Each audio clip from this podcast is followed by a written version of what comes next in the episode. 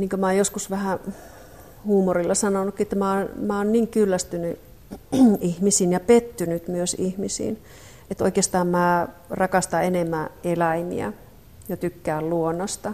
Ja niin traagista kuin se ehkä onkin antropologin kannalta, niin ehkä tämä on yksi totuus myös. Olen tullut Joensuuhun Marjalan lähiöön ja täällä valo vilkkuu mäntyjen välistä Taina Kinnusen taloon. Taina Kinnunen on Itä-Suomen yliopistolla dosenttina ja yliopiston lehtorina. Sanoit, että et ole omakotitaloihminen, mutta koirien takia olet ollut valmis asettumaan tähän asumismuotoon. Miten te olette tänne asettuneet? Erittäin hyvin. Tämä talo on tosiaan mun mielestä täydellinen koiraomistajalle. Tällaisille nopeille vinttikoirille pitää järjestää vapaa juoksu ja tuossa pihalla se onnistuu avaavaan tuo olohuoneen tai keittiöoven. Ne pääsevät siitä pihalle ja takaisin. Tilaahan tässä on ihan reilusti. En ole ylpeä siis siitä, että, että asun liian isossa talossa, tiedän sen. Mutta tämä nyt on tosiaan koirien takia tehty tällainen järjestely. Ja olet tehnyt järjestelyjä vähän tonne pihallekin. Siellä on vinttikoira ystävällinen juoksurata, jota olet kolannut. Joo, siinä on ollut aika monen urakka, kun tämän lumisen talven ajan mä oon tosiaan pitänyt auki tuota juoksurataa. Mitäpä sitä ei näiden rakkaiden eteen tekisi. Olet ollut ihminen, joka tykkää matkustaa ja nyt sitten olette vähän asettuneet aloilleen. Sekin on ollut sellainen uhraus, mitä olet koirien tähden tehnyt. Joo, varmaan kaikki lemmikin omistajat tietää, että koirat on, ja varsinkin koirat on erittäin sitovia. Vuorokausirytmi rakentuu ihan niiden koirien ehdoilla. Ja, ja kyllä tosiaan matkustamista sitten koirien pito rajoittaa hyvinkin paljon. Et ei sitä tuosta noin vaan lähetä extempore jonnekin Kalifornian tai Taimaahan tai ihan minne tahansa, niin, niin kuin mä oon aikaisemmin hyvin paljon tehnytkin sitä, että mä, mä oon extempore matkustellut ja pitänyt kaikenlaisia tutkimus- ja kirjoituslomia ulkomailla kuukausitolkulla. Nyt ollaan idässä, mutta olet kotoisin pohjoisesta ja ensimmäinen kuva, jonka otamme esiin, on tällainen mustavalkoinen pieni tyttö. Tämä on otettu mun mummolan pihassa todennäköisesti, tai siinä pihapiirissä. Tyytyväisen hymyn lisäksi mun huomio tässä kiinnittyy helminauha, joka mulla on kaulalla. Toi helminauha on todennäköisesti mun tädin korulippaasta peräisin ja se tädin korulipas oli yksi ihanimpia asioita, mihin mä törmäsin lapsuudessa. Se oli sellainen aarrearkku, kun mä avasin sen kanne ja se oli täynnä jotain kiiltäviä, kauniita esineitä, jotka oli siis mun mielestä vaan kerta kaikkiaan niin ihania, että mä vaan silloin haaveilin, että voi kun mä jonain päivänä saisin sellaisen ison korulippaan, joka olisi täynnä kaikkia kiiltäviä, ihania esineitä. Siis mä oon niin tykännyt tällaisista naisellisista aarteista hyvin pienenä jo. Ja mä muistan, kun mä mummolassa just mä pidin muotinäytöksiä sillä tavalla, että mä puin jotain äidin tai tädin vaatteet, jotain aikuisia naisten, aikuisten naisten vaatteita yllen ja sitten jotkut korkakengät. Ja mä pidin vähän niin semmoisen muotinäytöksen tosiaan jossain pirtin lattialla. Ja no, myöhemmin mä sain sitten tehdä vähän jopa mallin hommia vähän niin kuin sivutöiksi, niin että pääsin toteuttamaan siinä sitä viettiä jonkinlaista. Ja sitten, sitten on aina tykännyt kaikenlaista kaunista esteettisistä jutuista, mutta en sillä tavalla, että, että mä olisin niin liikaa jotenkin jäänyt kiinni niihin juttuihin onneksi, että on ollut niin paljon koko ajan kaikkea muutakin tekemistä, että ei ole niin liikaa sitten tavallaan kiinnittänyt omaa ulkonäkönsä huomiota, mutta on ollut sellainen estetiikan perää oleva ihminen jo lapsena. Mietin tätä korulipastakin, että kun täällä katson ympärille, niin olet kyllä saanut kauniita asioita aikuisenakin kotiisi, mutta löytyykö sitä korulipasta nyt sitten, mistä on. pienenä? Tuolla vessassa on erittäin iso korulipas. Mun elämän kumppani osti mulle suurimman korulippaa, jonka löysi tuolta kaupasta, että ei mulla nyt niitä koruja ehkä niin hirveästi sitten kuitenkaan ole, mutta, mutta ehkä mulle oli tärkeää saada jossain vaiheessa sitten tuollainen iso korulipas. Ja yksi asia, mistä mä lapsuudessa aina haaveilin, mitä mä en koskaan saanut itse asiassa, niin se oli nukkekoti. Olisiko sen aika sitten muuttaa tämän saman katon alle vielä vai? Ei sitä koskaan tiedä. Mm. Kirjoitit kirjan suomalaista kosketuskulttuurista ja siinä mainitsit myös omakohtaisia kokemuksia. Kirjasta kävi ilmi, että mummosi oli sinulle hyvin rakas ja tärkeä ihminen. Millaiset välit teillä oli? Meillä oli hyvin lämpimät välit. Et mummolta sain kokea äh, sellaisen täysin ehdottoman hyväksyvän rakkauden. Ja se oli mulle tietysti hyvin tärkeää. Hän hoiti minua paljon silloin, kun olin ihan pieni.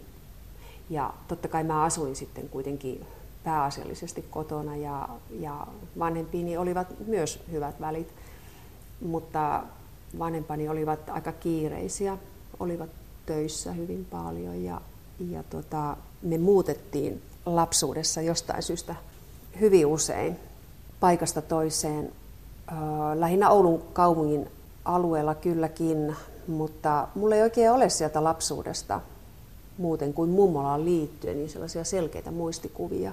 Et se varmaan johtui siitä, että me muutettiin niin usein.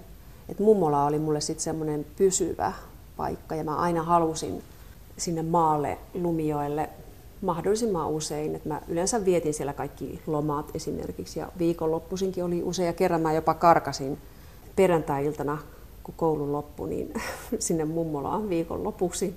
Vanhemmat ihmettelivät, että, että missä, se, missä se tyttö on.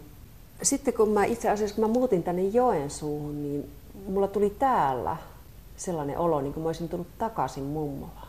Se oli syy hyvin pitkälle, että minkä takia mä halusin muuttaa jossain vaiheessa sitten Joensuuhun.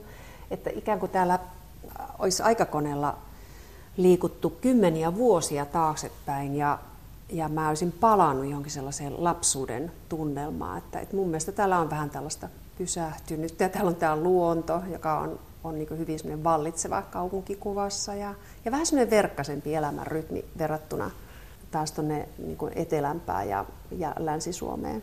Täällä kun istumme sohvalla, niin on kyllä hyvin rauhallinen tunnelma ja ainoa mikä meidän keskustelua välillä – säästää on pienet uniset huokaukset. Niin. Espanjasta pelastettu koira taitaa vähän pöhistä unissaan. Mainitsit tässä lapsuuden ja tämän nykyisen kodin yhteydessä rauhallisuuden. Mm. Ja täällä on tosiaan hiljaista. Oletko meluherkkä vai muuten vaan hiljaisuuden ystävä? Mä olen meluherkkä. Mä oon ollut aina hyvin herkkä äänille. Pidän todella paljon maaseudun ja luonnon rauhasta ja viihdyn rauhassa hyvin paljon, mutta sitten minussa on hyvin vahvana myös se toinen puoli, että, että mä kaipaan niin suurkaupungin hälyyn ja kaiken sen moninaisuuden keskelle. Ja mulla on ollut aina elämässä joku sellainen, joskus joku sukulainen muistaakseni kuvasi sitä sillä tavalla, että Tainalla se on aina tuli persuuksissa. Eli siis, että mulla on ollut joku semmoinen hirveän vimma niin kuin mennä ja tulla ja mennä ja tehdä kaikenlaisia asioita, nähdä ihmisiä ja matkustaa ja juhlia ja kaik- kaikkea tällaista hyvin niin kuin menevää elämäntyyliä on myös suosinut, mutta sitten minussa on tämä toinen puoli, että mä haluan ihan, ihan sellaisen niin riisuttua ympäristön kuin suinkin mahdollista. Eli mä kaipaan kyllä molempia. Vastakohtia. Joo. Tässä kun katson tätä meidän ensimmäistä valokuvaa, jossa mustavalkokuvassa virnistät oikein leveästi, niin näytät kyllä reippaalta. Tuosta näkee kyllä sen, että, että mä oon hirvittävän iloinen, tyytyväinen ja sitä mä kyllä olin lapsuudessa nimenomaan äh, kesät mummolassa ja maaseudulla, niin kyllä siihen kiteytyy hyvin paljon nimenomaan sellaista, sellaista niin kuin villiä onnen tunnetta. Viihdyitkö sitten koulussa? No kyllä mä siellä viihdyin, joo, mutta en aina. Että, et kansakoulu ja oppikoulu oli mulle aika kivoja aikoja. Mä pidin siitä, että, että tutustuin tietysti uusiin kavereihin. Ja mun äiti on kertonut, että, että kun mä menin ensimmäisenä päivänä kouluun, hän vei mut ekaluokalla ensimmäisenä päivänä kouluun, niin mä olin kuulemma siinä portilla heti kysynyt, että no missä ne kaikki mun uudet kaverit on. on mennyt sitten pienestä pitäen rohkeasti uutta päin. No joo, tavallaan. Mutta siinäkin minussa on se toinen puoli, että siis mä oon oikeasti hirveä ujo. Ja mä oon aina ujouteni kanssa joutunut kamppailemaan, että, että mä saatan olla joissain tilanteissa niin ujo, että se ihan se ujous niin halvaannuttaa, mutta mut sitten yhtä aikaa mä oon ollut myös tällainen niin hyvin utelias ja ihmisiin tutustuva ja uusiin tilanteisiin, paikkoihin tutustuva. Et kai tällainenkin voi sitten olla, että, että harva meistä nyt ehkä on niin puhtaasti jotain tiettyä äärityyppiä. Et mä oon kuullut, että esimerkiksi voi olla ujo ekstrovertti. Ehkä mä oon sellainen. Tietysti kun ajattelen, että mä oon kulttuuriantropologi, niin sehän nyt on ollut ihan semmoinen itsestään selvä edellytys tässä mun tieteen alalla, että pitää olla ihmisistä kiinnostunut, pitää olla erilaisista ihmisistä kiinnostunut. Se on ihmistä tutkiva ja selittävä tiede. Nostetaan esille seuraava kuva, jossa katsotaan pohjoista maisemaa. Ketä tässä kuvassa istuskelee reen päällä? No siinä on mulla kaverina mm, kaiketi joku ravintolatyöntekijä Kilpisjärven matkailuhotellista. Mutta mä halusin ottaa tämän kuvan sen takia, koska ihan Lapin retkilläni mä keksin aikoinaan kulttuuriantropologian, että se voisi olla kiinnostava oppiaine opiskelija. Musta piti tulla itse asiassa arktisten kulttuurien tutkija. Mä menin sen takia Ouluun opiskelemaan, koska siellä kulttuuriantropologia oli oppiaineena erikoistunut nimenomaan pohjoisten kulttuurien tutkimukseen ja siinä nyt ei sitten ihan niin käynytkään, että mä olisin, olisin jatkanut sit sillä saralla. No, no sitten tämä kuva kuvastaa myös rakkauttani luontoon ja sitten hiihtämiseen. että mm, sanotaanko, että yhdet elämäni onnellisimmista hetkistä mä oon kokenut hiihtäessäni Lapin tuntureilla ja useimmiten yksin. Miksi juuri hiihto on ollut niin tärkeä? Se on yksinkertaisesti vaan niin hyvä tapa liikkua. Ja sitten tuo maisemahan niin uskomattoman kaunis.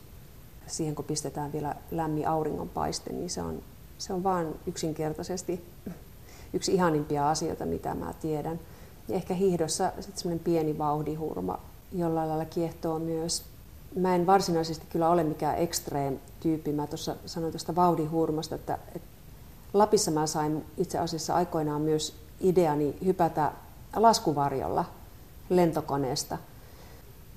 Mä toteutin se Oulussa ja se päättyi vähän huonosti. Mä mursin toisen, toisella hypylläni nilkkani todella pahasti. Siis mä olin hirvittävän pahassa onnettomuudessa. Tulin puuhun pahki ja oli suorastaan ihme, että mä selvisin niin pienillä vammoilla. Mutta se oli yksi semmoinen, voisiko sanoa semmoinen pelottava käännekohta elämässä, että silloin olisi todella voinut käydä hyvin paljon huonommin ja että mä olisin nyt neliraaja halvautunut tai en olisi olemassa ollenkaan. Että, että se oli tosiaan ihme, että ei pahemmin käynyt. Mä en pidä itse asiassa kauhean kovasta vauhdista ja toi hiihtäminen on, murtamaa hiihtäminen on mulle just sopiva laji, koska siinä vauhti ei voi kiihtyä liian kovaksi. Että yhden ainoan kerran mä oon kokeillut myös laskettelemista ja mä jotenkin ajattelin, että se voisi olla todella, todella mukava urheilumuoto ja tapa olla ulkona, mutta mä tulin Laajavuoren rinnettä, loiminta rinnettä ylö, alas ää, muistaakseni kolme tuntia ja mä itkin ja tulin. Se oli ihan karmeeta.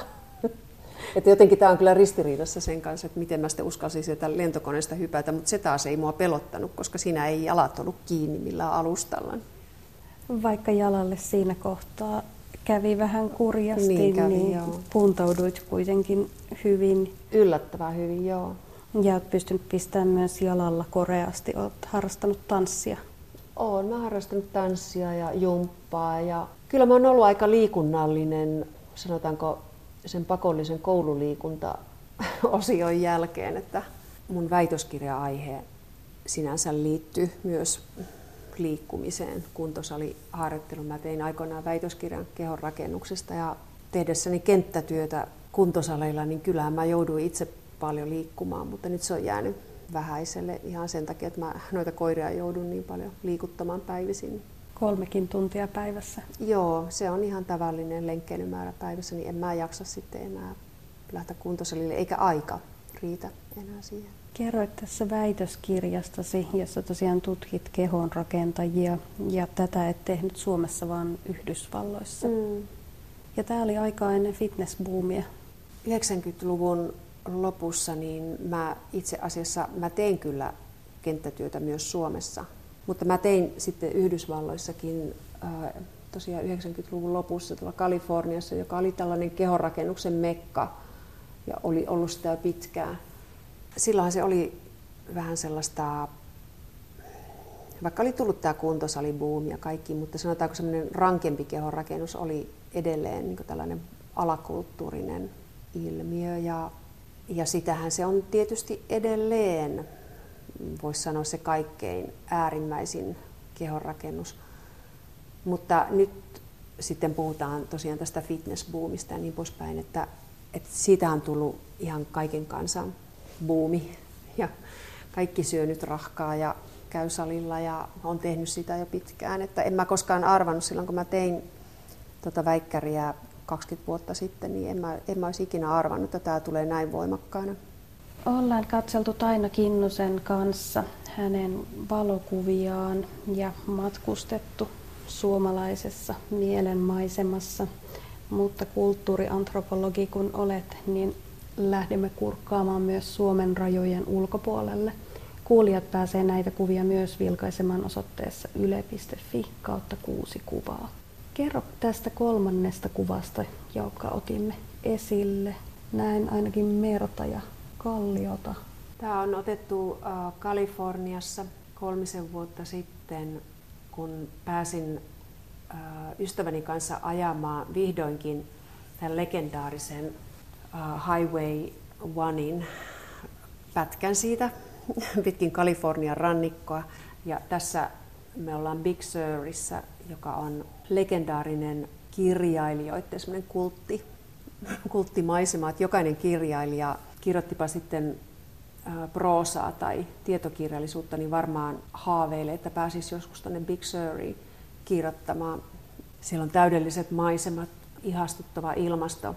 Ja tota, Kaliforniasta on tullut mulle yksi rakas paikka. Mä kävin siellä ensimmäisen kerran silloin, kun tein kenttätyötä Venice Beachillä tota, väitöskirjaani varten. Ja mä, silloin kun mä menin sinne, niin mä etukäteen jotenkin ajattelin, että se ei varmaan tule olemaan mun paikka. Et ajatuskin siitä tuntui jotenkin vähän niin kuin vastenmieliseltä. Mä ajattelin, että no, se on se tietynlainen tällaisen inhimillisen äh, sivistyksen rappion kiteytymä ja kaikki on siellä kauhean pinnallista. Siellä typerät amerikkalaiset heittelee rannalla palloa toisille ja kikattavat ja syövät hampurilaisia. Ja, ja vähän tällainen ehkä kliseinen, no nyt tuntuu aika, aika naivilta, aika typerältä se mun ennakkoajatus. Mutta jotenkin mä ajattelin vaan, että silloin 90-luvun puolivälissä, että se ei olisi mun paikka. Mutta mä rakastuin siihen ihan täysin. Mä rakastuin siellä valoon, jolla tarkoitan ihan tätä konkreettista, ihastuttavaa auringon valoa ja sitten myös semmoinen tietynlainen inhimillinen valo, joka sieltä säteilee, johon, joka ei voi olla vaikuttamatta jotenkin positiivisesti. Että tota, se hyväksyvä hymy, mikä sieltä tulee vastaan kaikkialta. Ja jossa mä näen toki myös erilaisia sävyjä. Itse asiassa tämä tämmöinen amerikkalainen tämä hampailla hymyileminen on sellainen, mitä mä oon pohtinut joissain kirjoituksissanikin myös, että miten sitä kulttuurin tutkijana voi lähestyä, mitä kaikkea eri sävyjä siinä voi nähdä. Mutta se on sellainen, sellainen niin kuin lämmön tyyssia, joka yleensä vaikuttaa kyllä ihmisiin jotenkin lähtemättömästi. Sinne haluaa palata aina uudestaan ja uudestaan. Ja mä oon ehkä monia sattumusten lopputuloksena palannut sinne nimenomaan sitten San Diegoon. Siitä on tullut sellainen tärkeä paikka, että mä oon siellä siellä tota, haastatellut nyt myös ihan, ihan niin kuin toisenlaiseen kirja-aiheeseen liittyen henkilöitä, suomalaisia niin sanottuja teknovaimoja, jotka ovat sinne muuttaneet miehensä työn perässä ja olen heitä tavannut sitten useampaa otteeseen tässä vuosien varrella ja pitänyt siellä kirjoitus- ja tutkimuslomaa. Ja, ja monet tutkimusaiheet mä oon itse asiassa keksinyt just tuolla Kaliforniassa. Että mulla oli tämmöinen postdoc-tutkimusaihe, joka käsitteli kauneuskirurgiaa. Olet tutkinut vuorovaikutusta ja läsnäoloa ja kosketusta, niin mm. huomaatko, että se saamasi tutkimustieto jotenkin vaikuttaa siihen, että miten itse olet muiden kanssa? Kyllä mun huomio varmaan kiinnittyy myös niihin asioihin helposti vapaa-ajalla, joita on tutkinut. Mutta en mä oikein tiedä, että miten se on itse vaikuttanut. On se ehkä voinut, voinut vaikuttaa sillä tavalla, että totta kai kaikki tutkimusaiheet on jollain tavalla henkilökohtaisia myös, että, että jokin asia vaikkapa omassa taustassa tai omassa itsessä on voinut pohdituttaa jossain vaiheessa. Ja se, mitä havainnoi itsessä, niin se on usein sellaista, mitä havainnoi myös ympäristössä. Mä en pidä itseäni mitenkään virtuosimaisena sosiaalisena pelurina tai taitajana tai en mä ole mikään kutsujen ilopilleri välttämättä.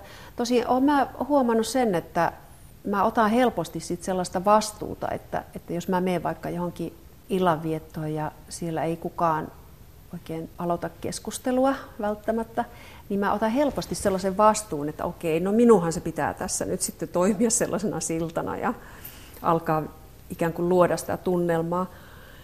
Mutta toisaalta mitä vanhemmaksi tulee, niin sitä enemmän antaa myös itselleen armoa ja vapautuksia. Mä oon itse asiassa karsinut myös tietoisesti monia sellaisia asioita elämästäni, mitkä mä koen kuormittavana.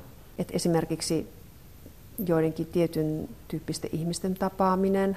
Mä koen, että mä oon aina se joku vetojuhta, joka jotenkin kannattelee tilannetta ja sitä toista – en mä enää, mä en jaksa enää suostua siihen. Ja tota, jos mä koen jotkut ihmiset hirvittävän kuormittavina ja energiaa syövinä, mä oon jotenkin ehkä vähän herkkä tämänkin suhteen, että, että mä vaan koen esimerkiksi joidenkin ihmisten puhetapa voi olla mulle niin kuormittava joku ääni, että mä en, mä en kerta kaikkiaan jaksa sitä. Niin sitten mä valitsen mieluummin sen, että mun ei tarvi kovin kauaa kuunnella sitä ihmistä.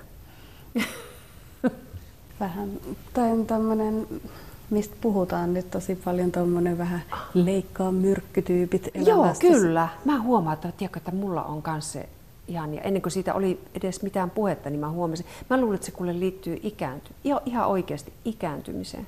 Ei vain jaksa. Ja tämä sun työ on ollut aika sosiaalista. Sä oot mennyt vähän ulkopuolisena ihmisjoukkojen keskelle tekemään etnografista tutkimusta. Mm. Ja tuttava piiristä tulee tämänkin kautta väkisinkin aika laaja.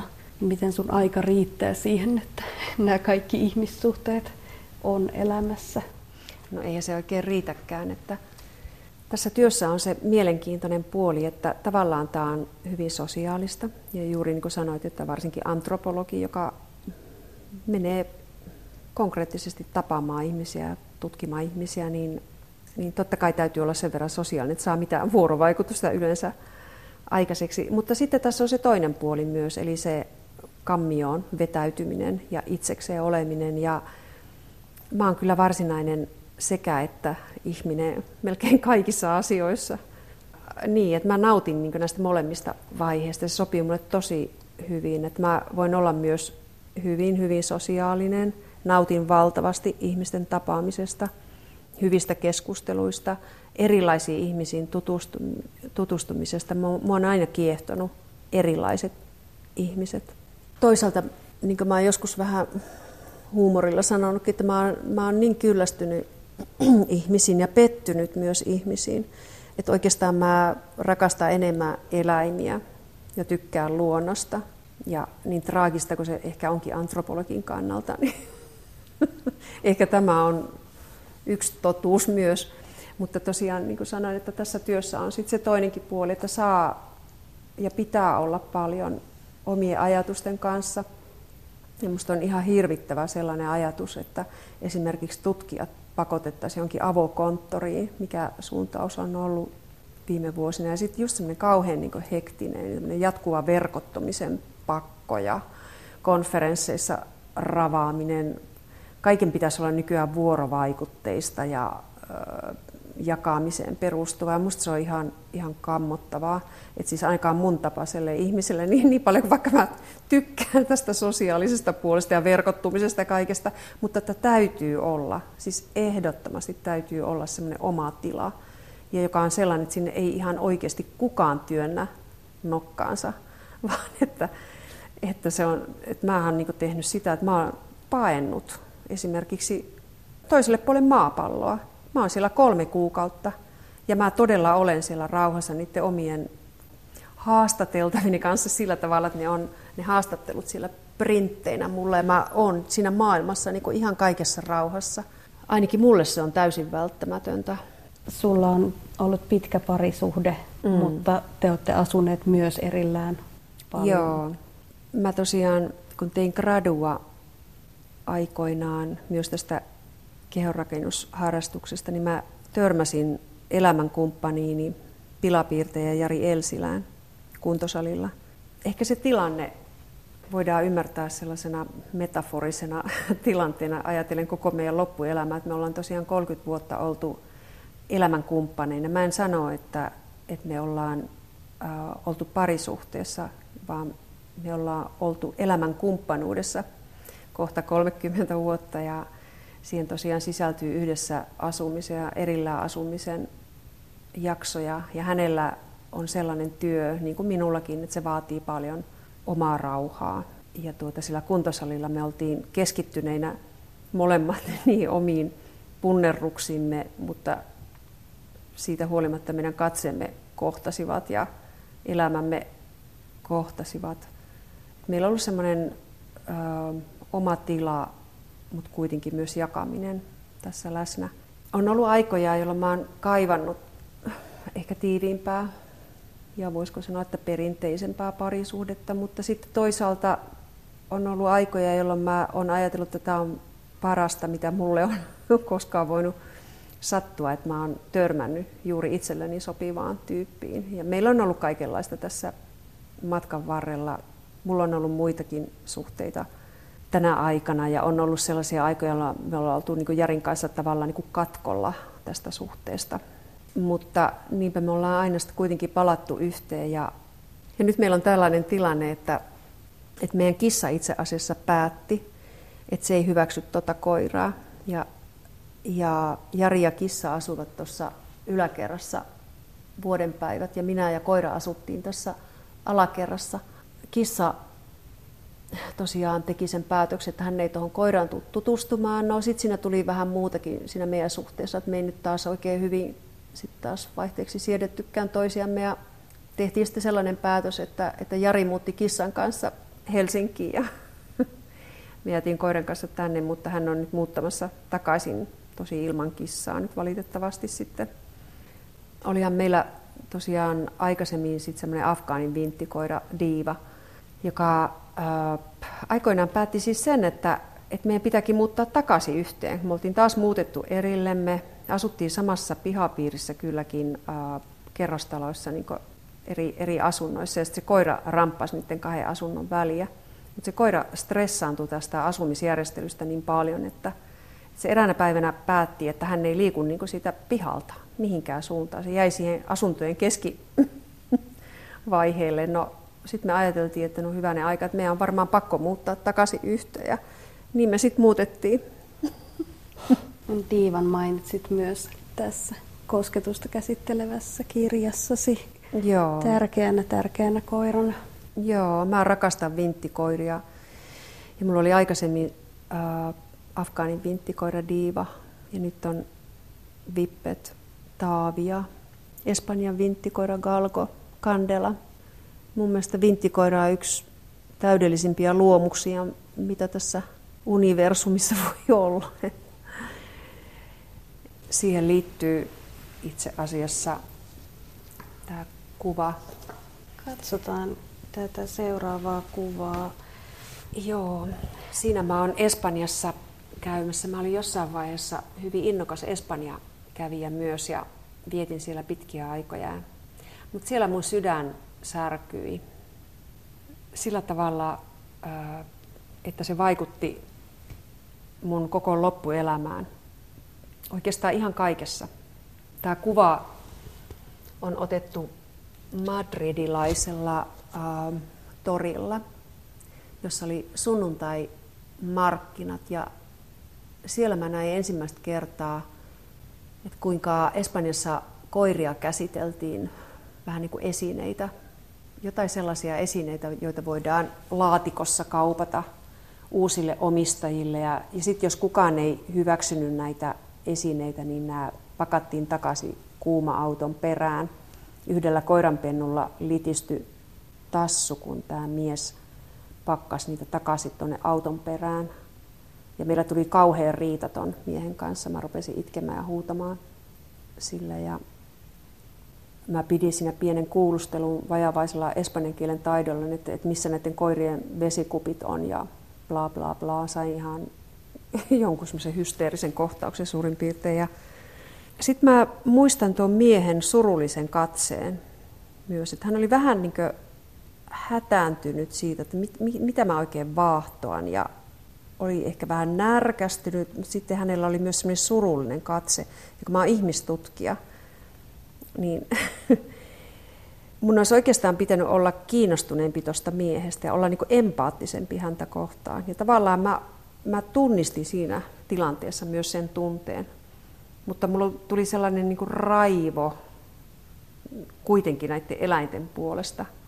Ja pikkuhiljaa mä tajusin sitten, että mikä on koirien tilanne just Espanjassa. Ja mä rakastan vinttikoiria, ja mä sain tietää, miten galkoja kohdellaan siellä. Ja se musersi oikeasti mut sillä tavalla, että, että mä olin silloin alkuun, kun mä sain tietää tästä jutusta, niin mä olin, mä olin täysin toimintakyvytön jopa ajoittain, että, että mä, niin kuin, mä jopa ajattelin, että tämä vie musta kaiken elämän ilon. Että mä en halua, että kumpa mä kuolisin tähän. Että mä, mä olin niin pettynyt ihmisiin.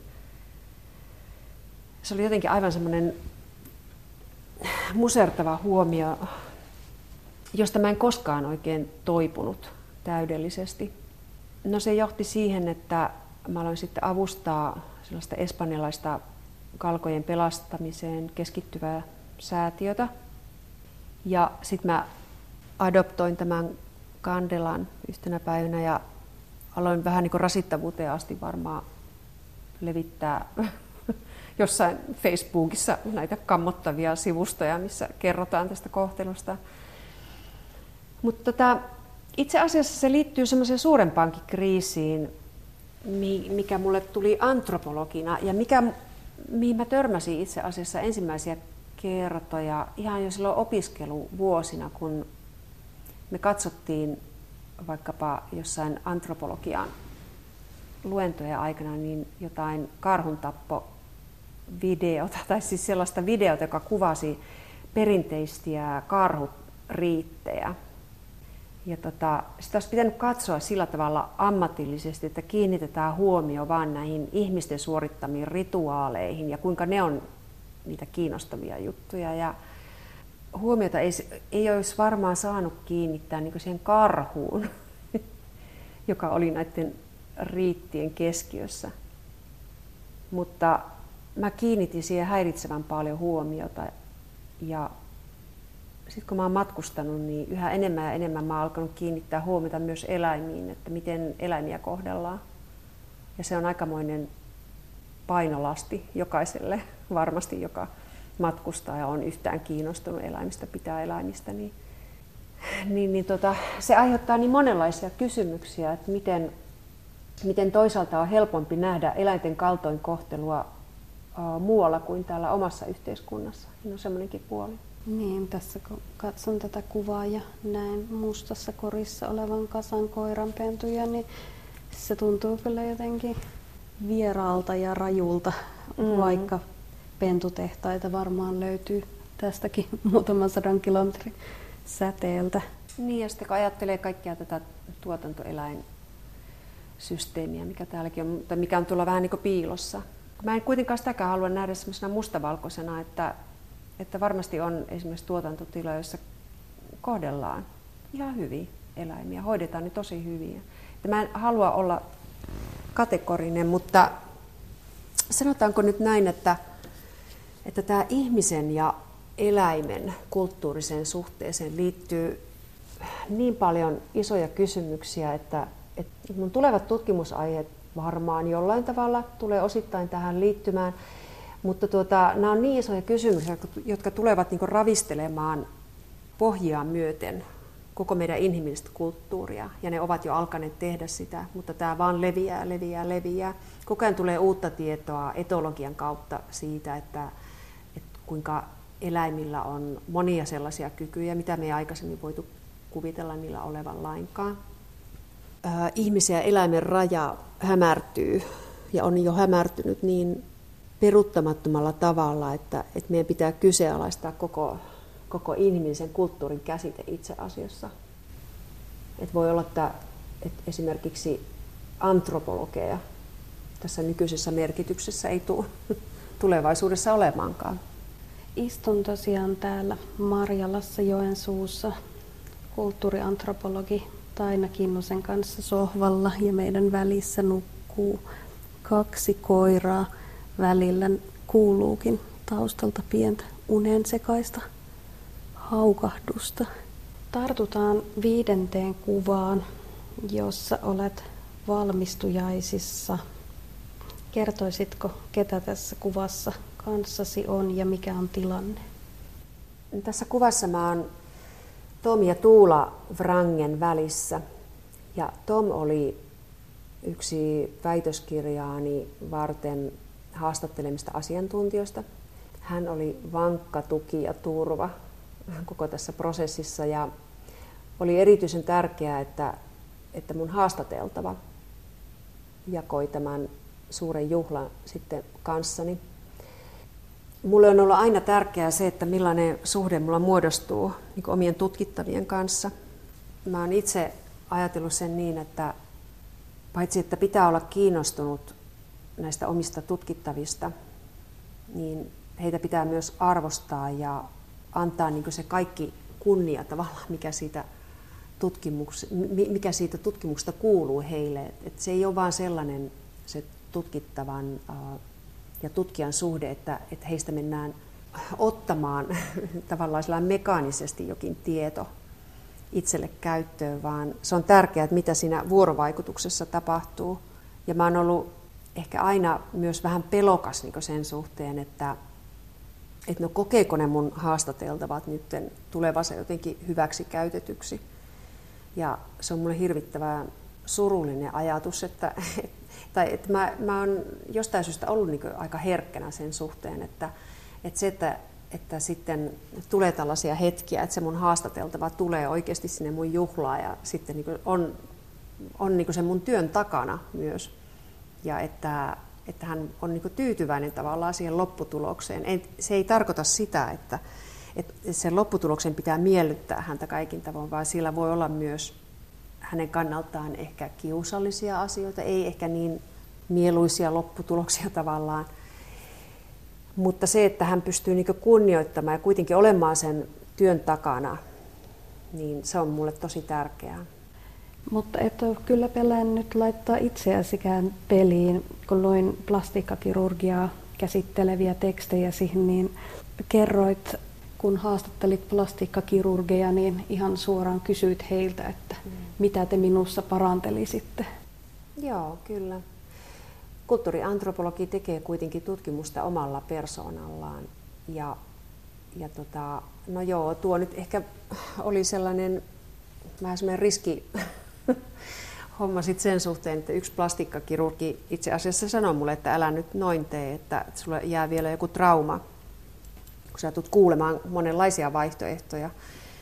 No, en mä tiedä, jäikö siitä mitään traumaa, mutta mun mielestä se oli ihan itsestään selvää tavallaan, että, että voi kysyä tuollaista asiaa ja sillä tavalla pistää itsensä peliin. Ja kyllähän mä sitten kokeilinkin paria juttua, vähän semmoista kevyempää juttua kuitenkin, että ei siinä mitään, mutta joo, ei sitä nyt mun mielestä oikein pysty, pysty antropologista tutkimusta tekemään sillä tavalla, että ei laittaisi itseään peliä. Kyllähän siis mulla nämä tutkimusaiheet on ollut sen suhteen aika helppoja kuin mitä mä vertaan moniin mun kollegoihin, jotka lähtee tonne viidakkoon tai johonkin niin köyhiä alkeellisiin oloihin, jossa he esimerkiksi on vaarassa niin sairastua todella vakavasti. Moni on sairastunutkin ja yksikin kertoo, että hänellä oli joku loinen koko kenttätyön matkan ajan vuoden verran elimistössä. Siis musta ei niin taas olisi tollaiseen varmaankaan. Että, että tota, okei, no mä jouduin kuntoilemaan siellä, siellä Gold's Gymillä päivät pääksytysten aika kuumassa ilmastossa ja peräti jouduin syömään fitnesspatukoita näiden podareiden kanssa uimarannalla, mutta on se nyt sentään kuitenkin vähän toista kuin... Selvisit siitä sitten. Selvisi, aivan. Niin, joudut konkreettisesti fyysisestikin sitten heittäytymään näihin tilanteisiin. Joo, ja sitten mä oon myös kirjoittanut kirjan tuosta avantouinnista. Se oli kaikista rankin juttu mulle, koska vaikka kustantaja sanoi, että kyllähän sitä voi kirjoittaa tavallaan teoreettiselta pohjalta, mutta mun mielestä ei voinut. Niinpä mä jouduin hyppäämään tammikuussa eräänä kauhistuttavana pakkaspäivänä höyryävää avantoon Oulujokeen. Ja se oli kyllä yksi kamalimmista asioista, mitä mä oon koskaan kokenut. Se kuulostaa aika vahvalta linjaukselta, kun tässä kerroit vaikka laskuvarjohypystä, jolloin jalka meni tuusan noskaksi. niin joo, kyllä, mutta se avantoon meneminen oli mulle paljon pahempaa. Hyppäsit Oulujokeen, mutta nyt on edessä hyppääminen seuraaviin haasteisiin. Viimeisenä kuudentena kuvana meillä olisi kulttuuriantropologi Taina Kinnusen kanssa kuva, jota ei ole vielä otettu. Tämän kuvan saat luoda mielikuvituksessasi ja kertoa meille, mitä tässä kuvassa näkyy. No mä näen siinä äh, jonkinlaisen luennointi- tai koulutustilaisuuden, jota mä oon vetämässä joko yksin tai sitten yhteistyökumppanini kanssa. Yksi syy, minkä takia mä lähdin aikoinaan opiskelemaan kulttuuriantropologiaa, oli se, että paitsi mä halusin saada niin kuin, äh, tietoa enemmän minua kiinnostavista asioista, mutta mä koin siinä myös sellaisen tilaisuuden, että mä voin jotenkin toteuttaa omaa luovuutta. Se oli niin kuin, mä ajattelin joskus aikoinaan nuoruudessa, että, että musta tulee taiteilija. Ja musta on ollut niin semmoinen jokinlainen niin luomisen tarve aina olemassa. Ja mä ajattelin ensin, että se taide olisi mun kanava. Mutta mä olin kauhean yllättynyt, kun mä äh, sitten huomasinkin, että, että itse asiassa tiede onkin sellainen kanava. Että mä voin siellä toteuttaa sitä monin tavoin, että on tämä tutkimisen, tiedon muodostamisen mahdollisuus – itsensä ilmaisemisen mahdollisuus kirjoittamalla ja sitten on myös itsensä ilmaisemisen mahdollisuus puhumalla. Ja nyt mä koen jotenkin, että, että mä haluan toteuttaa luovuuttani myös yhä enemmän ja enemmän niin yliopiston seinien ulkopuolella. Mä oon sitä tehnyt aina. Mä oon aina kirjoittanut erilaisille areenoille. Mä oon aina luennoinut erilaisille areenoille, mutta mä haluan tehdä sitä vielä niin keskitetymmin. Ja nimenomaan tällaisten ihanien inspiroivien yhteistyökumppaneiden kanssa. Ennen kaikkea on ihanaa lähteä ideoimaan tavallaan ihan tyhjästä jotakin ihan uutta